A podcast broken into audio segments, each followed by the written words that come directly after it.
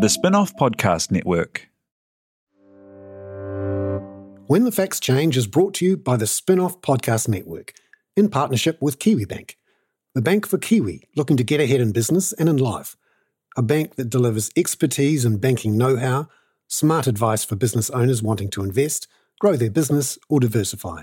A bank that adapts with technology through the lens of its people and customers. It is a bank with heart that is driven by its purpose. Kiwi making Kiwi better off.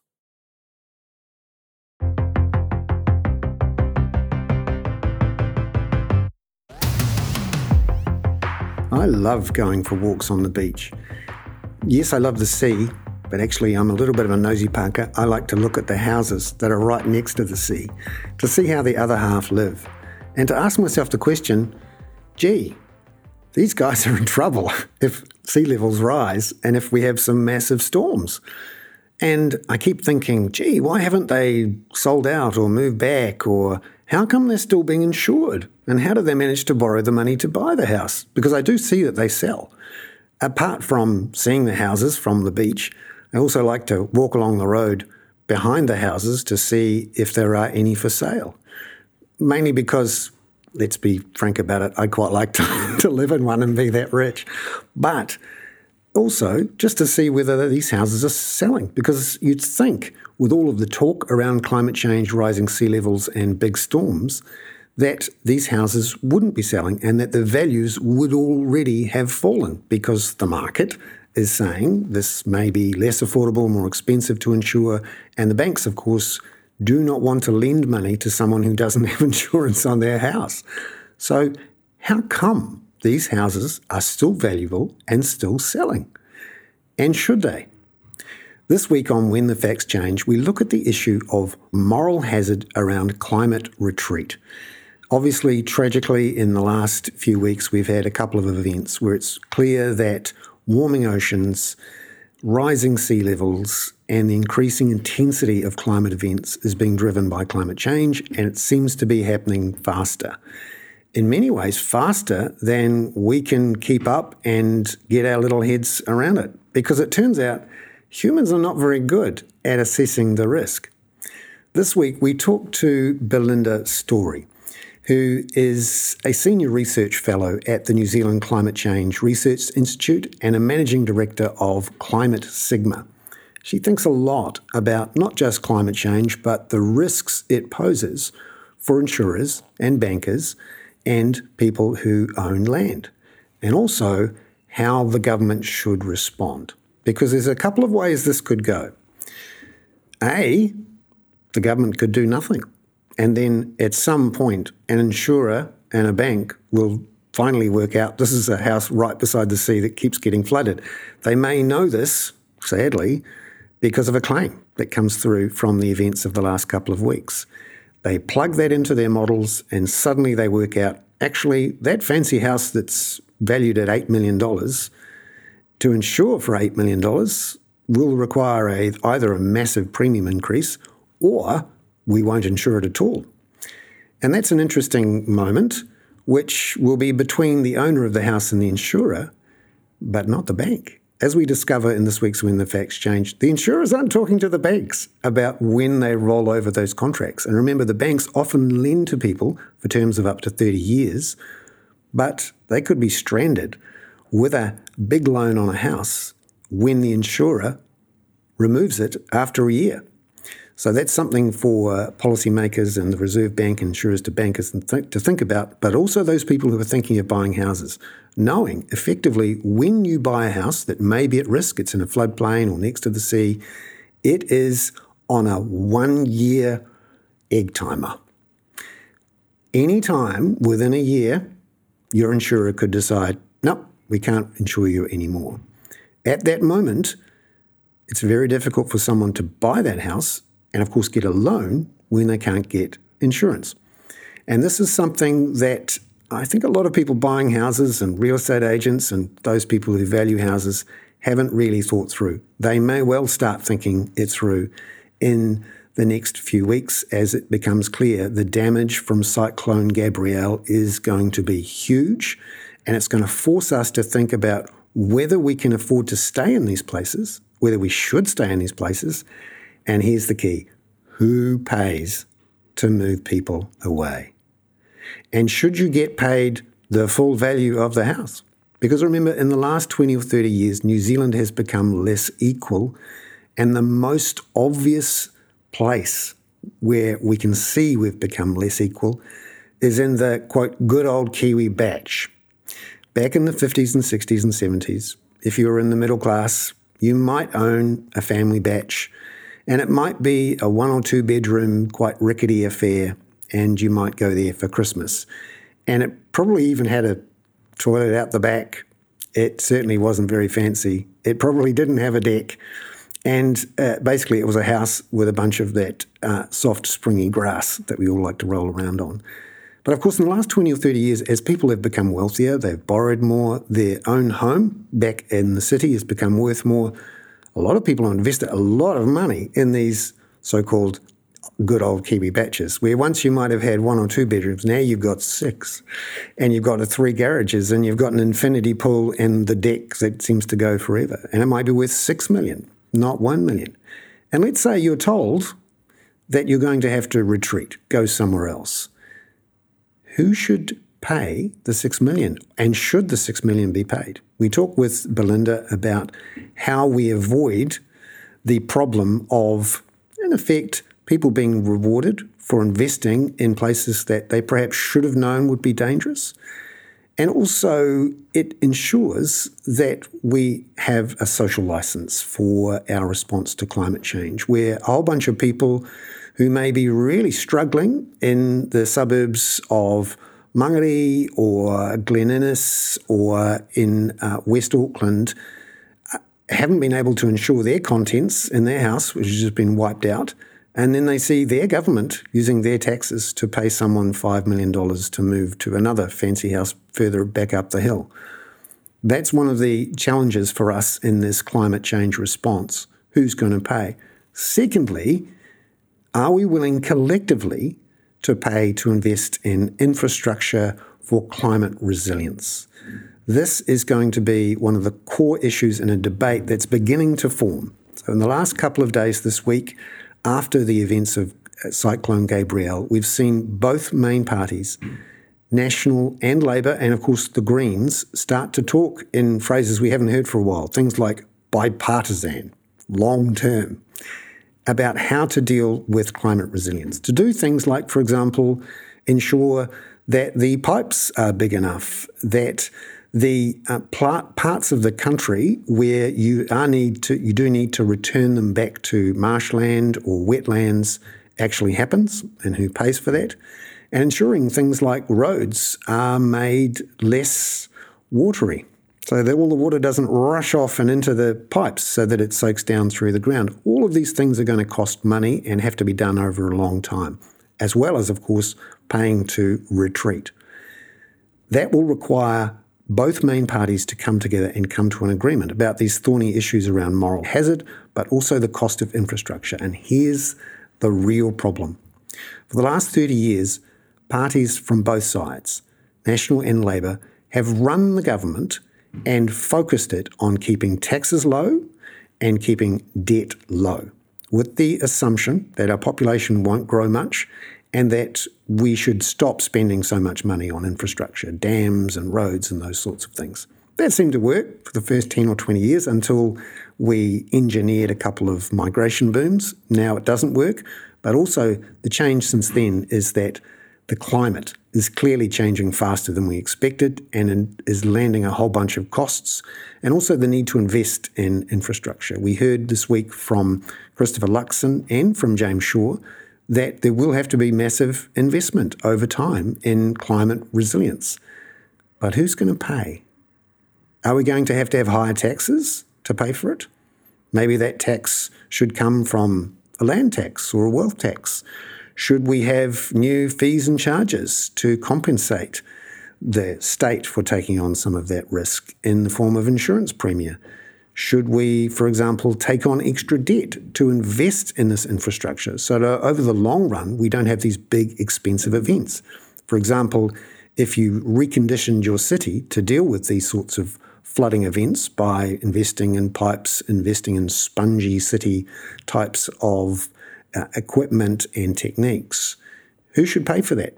Should that be paid for with borrowed money and this cost is smeared and spread out over a long term? Or should it not be done at all and we just wait for the disasters to land like a hammer blow on future generations in 10 or 20 years' time when we have another one of these events? Sadly, these things are happening more often and in a bigger way than we expected. And these are the big questions now after Cyclone Gabrielle. Who is going to pay? Is it going to be fair? And do we have the right fiscal setup and assumptions about how we run our economy and our government in an age of rapid climate change and enormously destructive climate events? I'm Bernard Hickey. This week on When the Facts Change, we go deep into climate change and what happens next.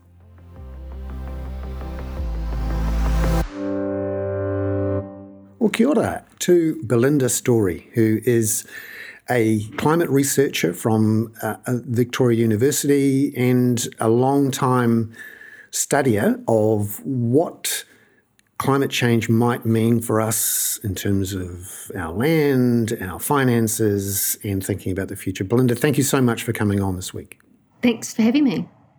Who is going to pay, Belinda, for potentially fixing the infrastructure after Gabrielle and then paying potentially to uh, move people away from the flood zones?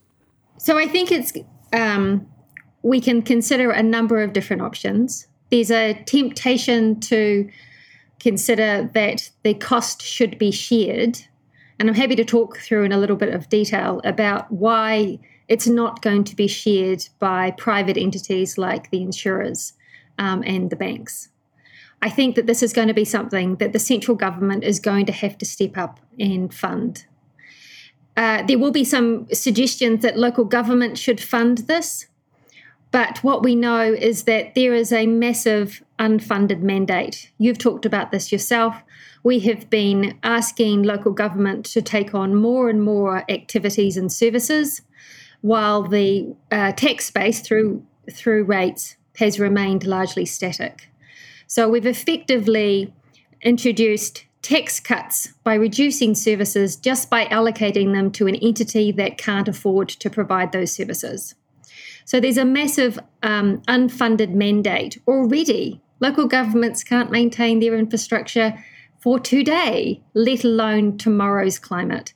So I think that that's going to have to be something that central government steps up and provides funding to respond to this event and help make us more resilient to the next event that isn't going to be that far away.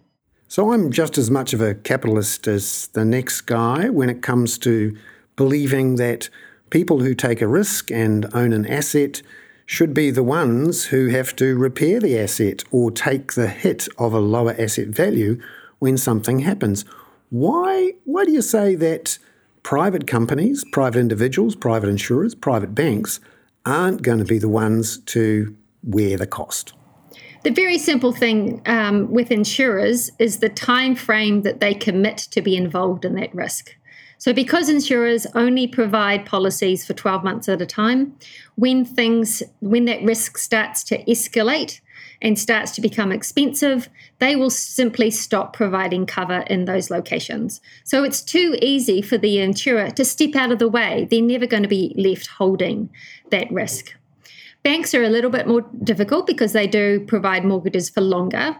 But again, banks are going to start to undertake that sort of analysis and will start restricting their availability of mortgages to locations where they're not comfortable that there's going to be insurance in the long run, or they're not sure that the individual is going to be able to cover the loss if um, insurance is lost and um, that property is used as collateral for the loan itself.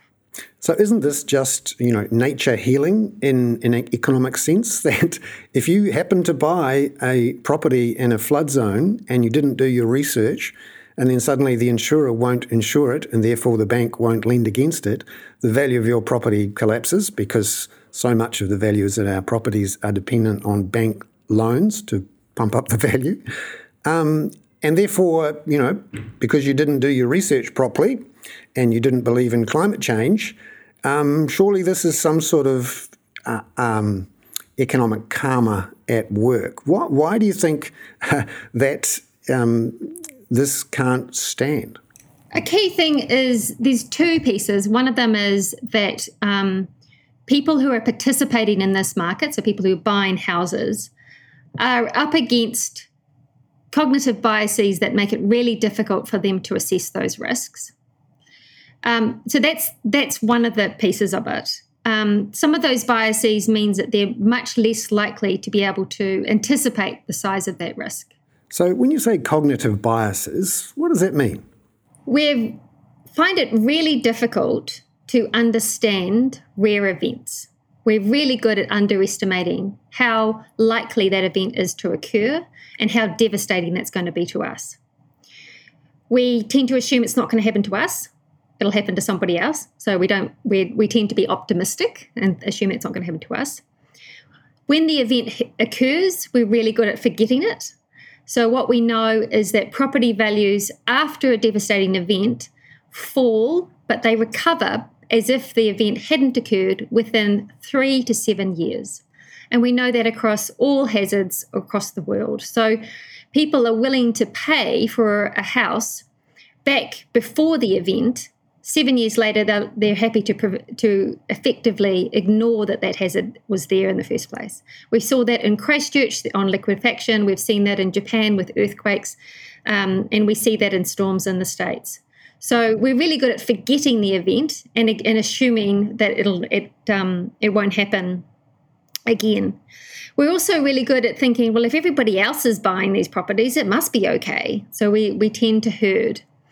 Uh, so there's a number of biases that make us really poor decision makers when it comes to disaster risk. So that's one of the key reasons why markets don't work well when it comes to disaster risk. The other key point is that when a disaster occurs, it's something that's called charity hazard. Democratically elected governments find it almost impossible to say no. And so we are going to spend money. It's just whether we spend money wisely that permanently reduces the risk, or we spend tens of millions, if not billions, suppressing the risk, spending lots of money, locking people into harm's way. We can do that by subsidizing public insurance. We can do that by subsidizing defences. We can do that by pe- subsidizing people to um, lift their homes, for example, or make them more waterproof. All of those measures either transfer the risk or suppress the risk. They don't reduce the risk. The only way to permanently reduce the risk is to get out of harm's way. So there's a, a real dilemma here um, because none of us like to see people benefit unfairly from public spending or um, an, an, increase in public debt that seems to benefit a very already wealthy person who may have a house on the edge of the cliff or by the sea. So, how do you ensure that we don't have a situation where all the money is spent but it goes to the people who are the richest with the fanciest houses with the best views.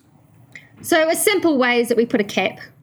Um, that yes, we provide compensation, but we put a cap, a cap that the average New Zealander is it's close enough to the average value of a house that a New Zealander looks at it and goes, yeah, that seems about fair. So we don't pay for $5 million houses. The cap should be well below that. Exactly what that is, I think we need to do some analysis and have a look at how can we provide the maximum protection to the most number of people with a reasonable cap that doesn't reward people not only people who have expensive houses now, but doesn't reward people to keep building houses and renovating houses Um, so my family have a place at Cook's Beach, and there are so many houses right along that waterfront, right behind the defences, that have been knocked down. The, the Kiwi baches from the 70s and the 80s have been knocked down and built six bedroom houses. And they're going to wash away. Um, those houses behind that uh, rock armory were flooded this weekend. And so we're continuing to encourage people to think that we should put more assets in those locations. So a cap, in some ways, helps balance out those equity concerns, and it also sends a signal that we're not going to continue to provide um, support for accumulating assets in these most hazardous locations. So, what would that cap look like in the context of the market we have at the moment and the legislation that we have? We've got a Climate Adaptation Act which in theory we might see after the next election. We don't have the details on it yet. How would you integrate a cap like that into legislation and how would it affect our existing markets? So um, I need to, to disclose something here. I'm involved in an expert working group advise, providing advice to the Minister of Climate Change on these very questions. So I'm quite limited about what I can share. Um, so anything I share today is absolutely my personal opinion, but I just want to be explicit that that, that work is undertaking. It is really complex. Um, so there's a lot of things that we need to consider about that. Um, we need to consider the need to be able to address all of the situations and also be sufficiently straightforward that it's not a system that people cannot get their head around.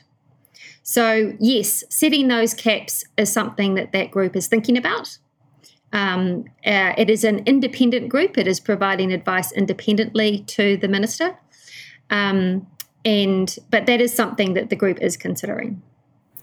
So, on the other side of the uh, equation, you've got someone who has renovated the good old Kiwi one bedroom bach into the six bedroom mega mansion with the, the deck that goes right out over the sea and has an infinity pool and and they've invested their entire life savings into this. This is the the whole family's future is tied up in that infinity pool.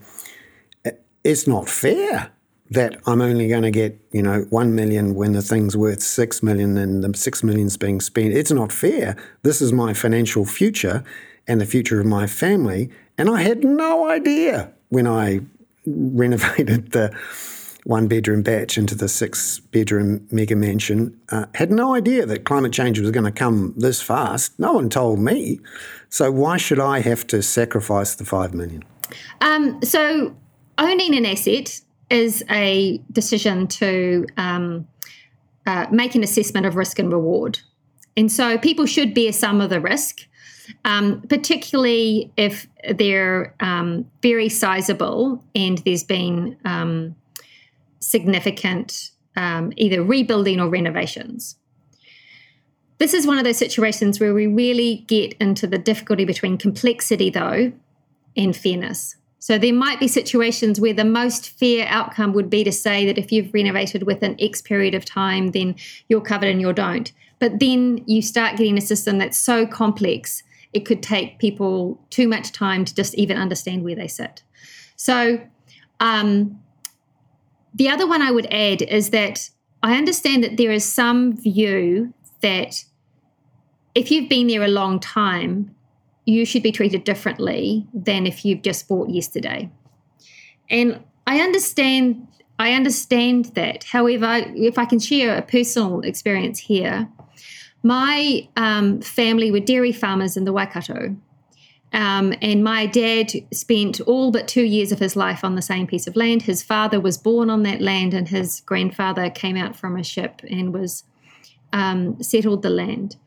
Um, that farm had we, we had um, very strong connections to that land, not the same as, as Mana Whenua would, but we had really strong connections.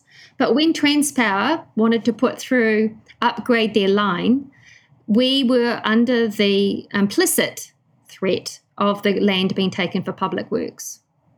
And so even if you've had the land for a very long period of time, we have a mechanism for determining what the value is, and that's the market.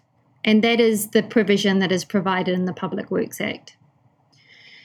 For those people who say, well, you know, we've had the land for 60 years versus someone who had it last year, and I'm going to lose money if this happens, and I've been there for 60 years. Yes, but you could have sold it last year. So these properties haven't dropped yet.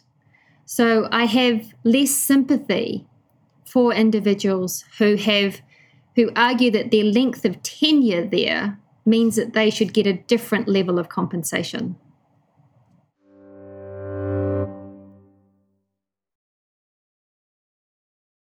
When the Facts Change is brought to you in partnership with KiwiBank to help you understand the issues affecting the economy.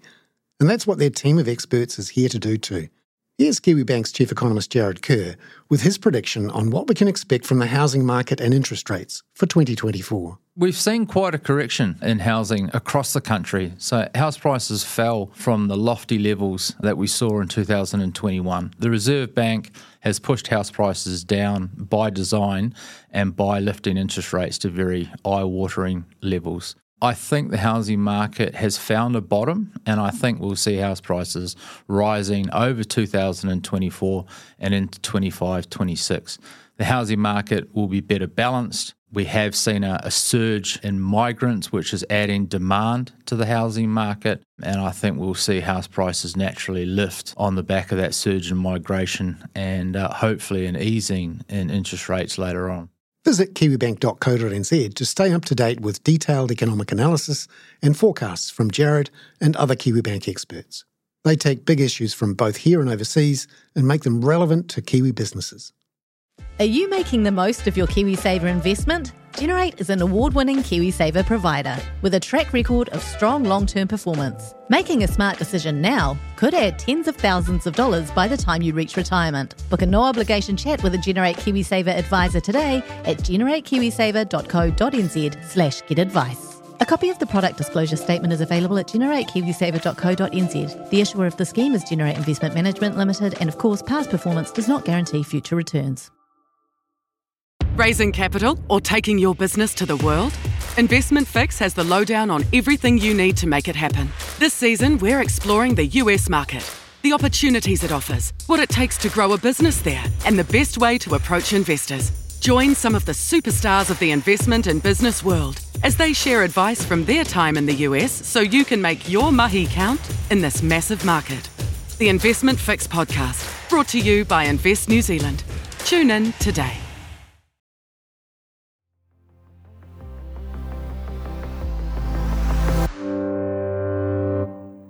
So these are some of the issues that the um, the Parliament, both parties, you'd hope, um, think about when they're building the Climate Adaptation Act. But more more broadly, for insurers and bankers, um, if uh, they're going to remain in the market, they should be thinking too about these risks that maybe this land might not be worth as much. Now we don't know what the, the cap is yet, but it's it's unlikely to be higher than what we've got at the moment. So there is a risk here for banks and insurers, and an element of uh, uh, who draws and fires first in a game of um, Mexican standoff. Uh, you know, when the music stops, who's going to be caught holding the baby? How should banks and insurers be thinking about this, and, and are they? So the good news is um, the governor of the Reserve Bank has been requiring banks to think about that.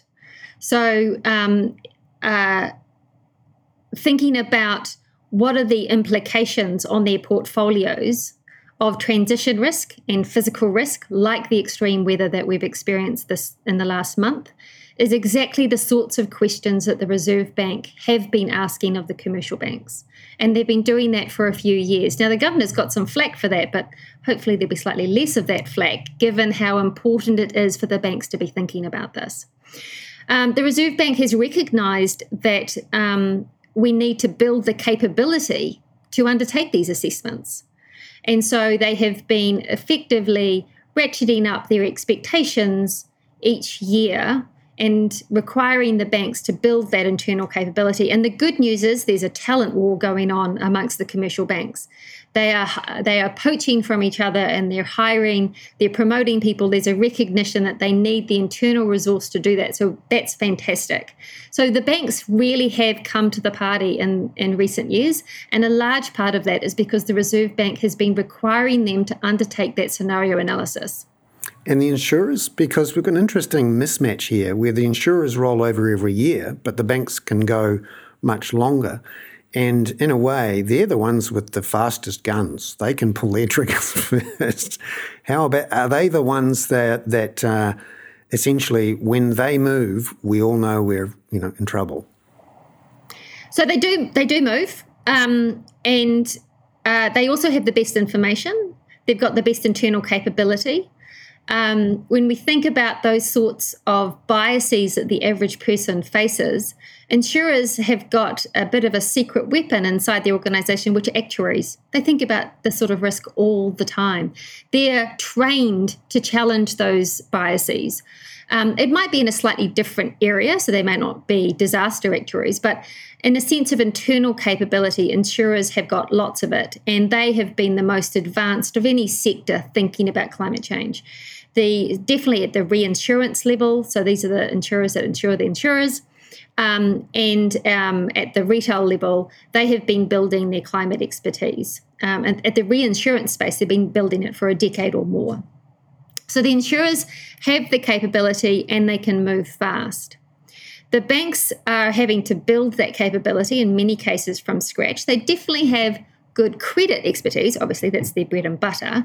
But thinking about climate risk is something that they're building now. Another key challenge that banks have is the availability of data. So, an insurer can see when the hazards are happening because they're getting claims. They can look at their own historical information and while information for 50 years ago might not be terribly relevant today, they can see how the risk is changing over the last five years. So they're seeing that risk in their policy claims themselves. And sadly, they're about to get the most enormous data dump. Yes. Banks, on the other hand, don't have that data directly. They're reliant on someone getting insurance. But my understanding is that even today, banks still don't know if you're insured the year after your, you get your mortgage. There's no requirement for the insurer to share that information with the banks. The banks have kind of been asking for it for a while, but actually they haven't they didn't have quite the motivation to ask for it previously. And the insurer, so there's been lots of discussions about whether that would be available. Um, and then the other one is so the in, private insurers have that information, but the public doesn't. The Reserve Bank doesn't have that information. So the Reserve Bank does not know which houses in New Zealand no longer have insurance. So even our regulator doesn't have the information that in aggregate the private insurers have. So why why haven't the insurers and the banks got together, knocked heads, and said we'll set up a private network and share the stuff between us so that you get an email when someone's um, insurance gets dropped? Because it seems it's just so obvious. Or will we have to have some sort of government requirement, a legislative requirement that they share the information at least with each other, if not with the Reserve Bank as well? So there's no commercial incentive for the insurers to make that available. And up until now, there hasn't been a commercial incentive for the banks to demand it or be willing to pay for it. Now, even if they were willing to pay for it, up until now, I don't know that the insurers would have provided it. So, this is one of those situations where I think there needs to be regulatory intervention. And there is in the States. In the States, insurers are required to tell their regulator when they withdraw insurance because of a change in a hazard. We could do that overnight in New Zealand. So, one intervention is to set a cap on uh, how much people are paid to um, be forced to retreat. But what else could the government do in the insurance market um, to, uh, in theory, help this situation or ensure that people feel a bit more protected? So, one thing I would suggest is one thing that they should definitely not do is offer to step in and provide a public subsidy. So, if you provide a public subsidy when private insurers pull out, and I understand that there is an, a motivation by the insurance sector to suggest that maybe the government should be the insurer of, of last resort. The thing that we need to bear in mind is that that is a subsidy, and that, that subsidy is going to have to go up really high, really fast. The key difference between the subsidy that we provide with EQC for earthquakes is that we're learning more about earthquakes. So we do provide a subsidy. We, we provide a standard levy for earthquake risk, where effectively Auckland subsidises Wellington. Everybody pays the same levy, but effectively we pool that risk the government goes to the international markets and says we'll provide some insur- we'll provide some funds in New Zealand, so we'll collect that levy and hold some funds in New Zealand, but we'll also transfer some of that risk to the to the international markets. But overall, the um, the taxpayer and Auckland Wellington Auckland Wellington um, by comparison, there is a subsidy of locate of houses that are particularly hazardous and some that aren't. That's because with earthquakes, we don't ever know exactly where it's going to fall. It's much harder to say that this particular location in Wellington, this particular street is going to be more hazardous to others. It could be the whole suburb. It's just much harder to pinpoint that. So we do have subs- the other key difference with earthquakes is while we're learning more about them, the risk isn't changing. The probability of, of Wellington getting a big event is still the same as it was 50 years ago. We might have learned a bit more about it, but the probability isn't changing. Whereas in climate change, those probabilities are going up and up and up. So if you provide a subsidy today, it might look affordable. It might be, say, a $5,000 subsidy to, to step in and provide a backstop when private insurers pull out for flood hazard. But over time, in some location, that fl- subsidy is going to have to be 50,000 or 100,000 per year for that house. There are going to be locations where it's just far better for us to move people out of that location. But if you start paying that $5,000 subsidy now, it's going to be next to impossible to say to someone in 10 years time, actually, no, no, we don't, we don't want to keep doing these payouts. We'd like to take that away.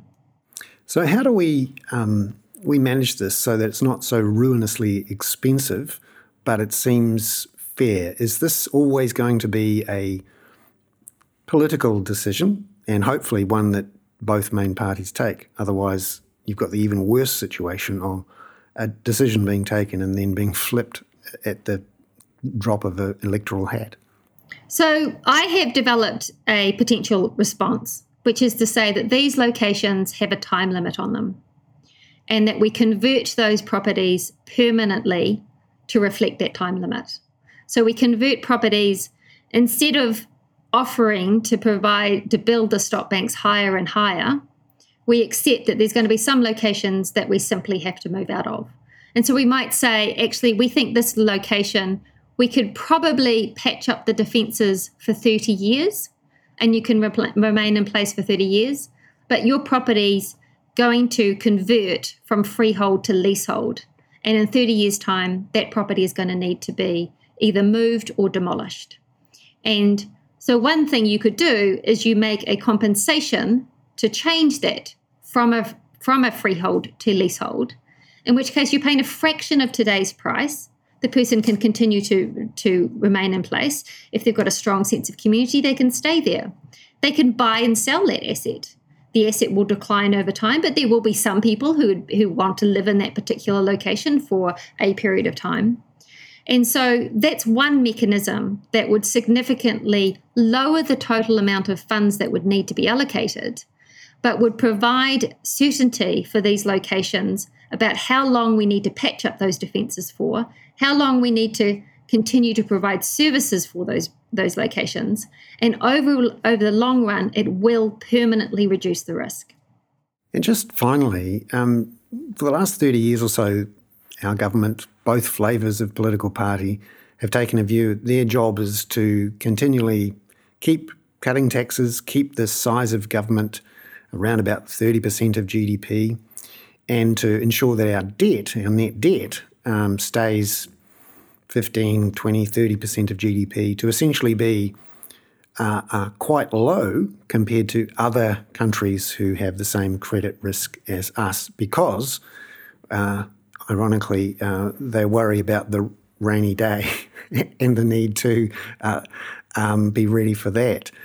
Can New Zealand afford actually to not invest in climate resilience infrastructure and continue to have this low tax, low debt uh, um, situation when it's pretty clear that climate's changing and seems to be changing quite fast in a way that we come up with these costs every now and again, which are brutal. And secondly, it may be better in the long run to invest in various climate resilience or climate adaptation tools or techniques that lowers the cost in the long run, but which requires either higher taxes and or charges and potentially higher debt now. Do, do, essentially, does our current fiscal framework work in a world where the climate's changing this is fa- this fast? No. I think if you listen to the the positive news reports that have come out of this event, the positive messages have all been about communities coming together and helping those in great in the greatest need. Climate change is going to throw these disasters at us at more frequency and they're going to be bigger. We're going to have to come together. And I think one unavoidable consequence of climate change, responding to climate change, has been that we're going to have to have more collective responsibility. And that means we're going to have to contribute more to the central pot through taxes. And we're going to have to be more thoughtful about we, how we allocate that so that we make long term decisions to support reducing um, reducing our risk rather than a short term win that might win some votes. Belinda Storey, thank you very much. Thanks for having me.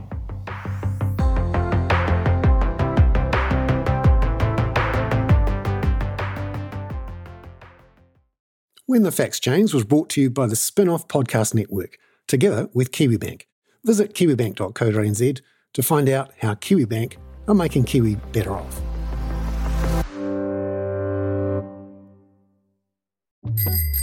Ready to rediscover the joys of cycling? With over 300 kilometres of cycle paths across Tamaki Makaurau, jumping on your bike and going for a ride is such a fun way to discover the city from a different perspective. Cycling is getting more and more popular across Auckland, so now's a great time to join the hype and give cycling a go. Head to at.govt forward slash cycling to find your nearest cycleway today. The Spinoff Podcast Network.